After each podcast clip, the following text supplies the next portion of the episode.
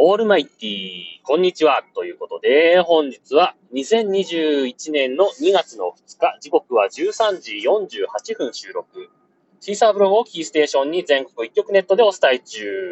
第862回目のヌーラジオをお伝えするのは毎度ながらヌーでございますけども、えー、ご無沙汰しておりますけどもね、えー、1月のいつから配信できないんだって話なんですけどもね、もう1月のま20日過ぎぐらいからですかね、結構、ま、仕事がバタバタしてまして、えー、バタバタしてるせいで、人が配信しているポッドキャストも聞けない上、自分も配信できないぐらい疲労が溜まり続けてるっていうそんな状況が続いてまして、えー、配信できてなかったんですけども、どうにかこうにか、え2月になりまして、えー、配信できるようになりましたんで、これからもね、続けてやっていこうかなというふうには思っているわけでございますけれども、えー、そんなわけでね、まあ、コロナウイルス、まあ、1月のそれこそ半ばぐらいだと結構長野県がね、すごくて、感染者がどんどん増えて、まあ多分年始、年末年始のね、結構あれで、えー、増えたんだろうとは思うんですけども、まあその関係で結構ね、長野県に限らず、結構いろんなところでね、プレスリリースというか、行政発表資料っていうんですか、えー、の結構ね、うち、うちの自治体ではこのぐらいの感染者が出ましたよみたいな、え、のを発表してるところも少なくなかったんではないかと思うんですけどね。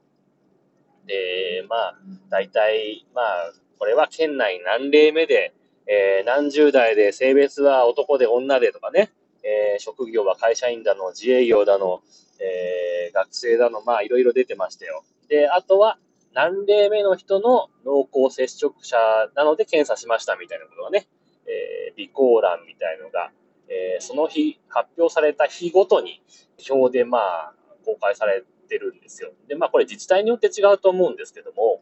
えー、長野県の場合、最初はね、えっ、ー、と、立地テキストの、まあ、表で何例目のってこう出てたんですよ、表で。ただ、なんかね、このコロナがすごい第、いわゆる第3波が来てる時の長野県、急になんかね、その表を立地テキストじゃなくてね、PDF にし始めたんですよね。で、この PDF っていうのもさ、もう、まあ、スマホでもちょっとどうなんだってとこなんです。まあ、開けないことはないんですけども、わざわざそのリンクをポチッと押してね、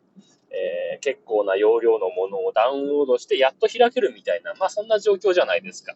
まあね、まあ、開ける人ならまだいいんですけど、やっぱ開けない人っていうのが多分少なからずいる。パソコンを持ってないとかそういう人はまあ対象にしないのかもしれませんけども、それをね、まあ、ツイッターならやってるだろうみたいな雰囲気で、あの、その PDF 資料ね、A4 で作成した、まあ、A4 をベースに作成した PDF の資料をですね、わざわざ、多分スクリーンショット撮ってると思うんですよ。なんかそれぞれ画像のサイズが違うので それをわざわざスクリーンショットを撮った上で、なんかツイッターに垂れ流して公開してるみたいなところもあって、ページ数がもうマックスで4ページぐらいあった時期があったんですけども、それを PDF のわざわざ JPEG ファイルに JPEG がピングかわかんないですけども、えー、それをスマホの小さい画面で見るっていうのはなかなか酷な 酷というか、あの、字が小さいんですよ、結局。ただただスクリーンショットを撮ってるだけなんで、元の画像、元というかね、例えばそれを直接 PDF になってるものをえー、高画質画像にしてあげてくれてるならいいんですけど、拡大するとぼやけるしね。高精細な画像じゃないものを上げたりとかするんで、まあ、何なんだって話になってくるわけよ。あ、検索対策としても、多分、Google とかで、そういう感染者調べたいなってなった時に、いまいち PDF だと、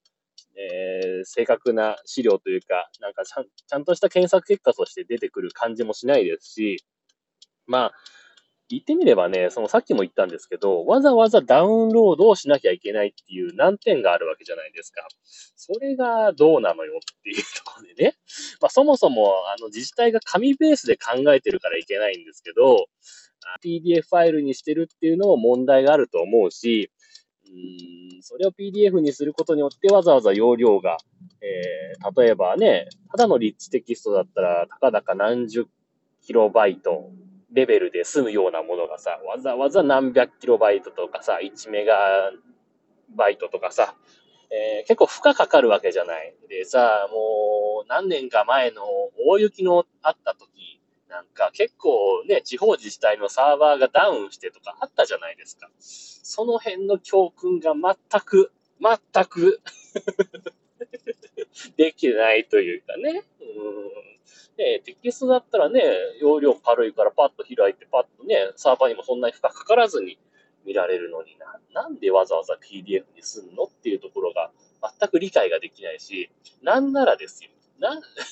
テキストベースならまだね、えー、それをうまいことをね、データ処理とかできるんですが、PDF にすることによって、例えばその表をね、一つまとめにできない、まあ、例えばね、1例目から何千例目まで一つの表になってりゃいいんですけど、そういうわけじゃないからさ、何日か遡って何例目の人ですみたいなになってるからさ、それもリンクにもなってないからさ、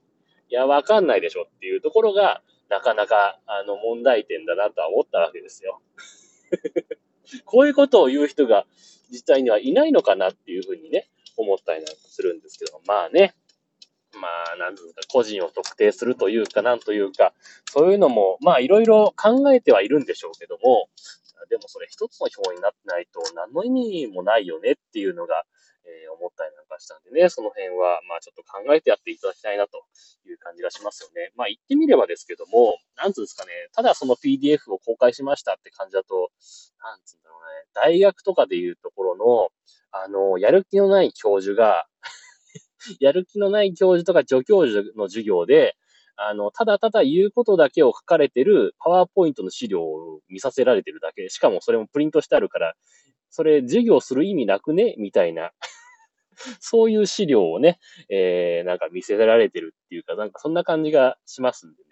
ちょっと見直していただきたいなと、物申したいなと、えいうふうに思ったわけでございますけども。えー、そんな感じで、えー、今日もハッシュタグ付きツイートをいただいてますんでご紹介したいと思います。えー、まずですね、これ前回紹介そびれたんですけども、えーと、チルニーさんからですね、えー、Now Listening, ん Now Listening ヌヌラジオ、えー、ということで、860回に対して、えー、今聞いてますよということで、えー、ツイートいただいてました。えー、ご紹介が遅れて失礼いたしました。えー、引き続きまして、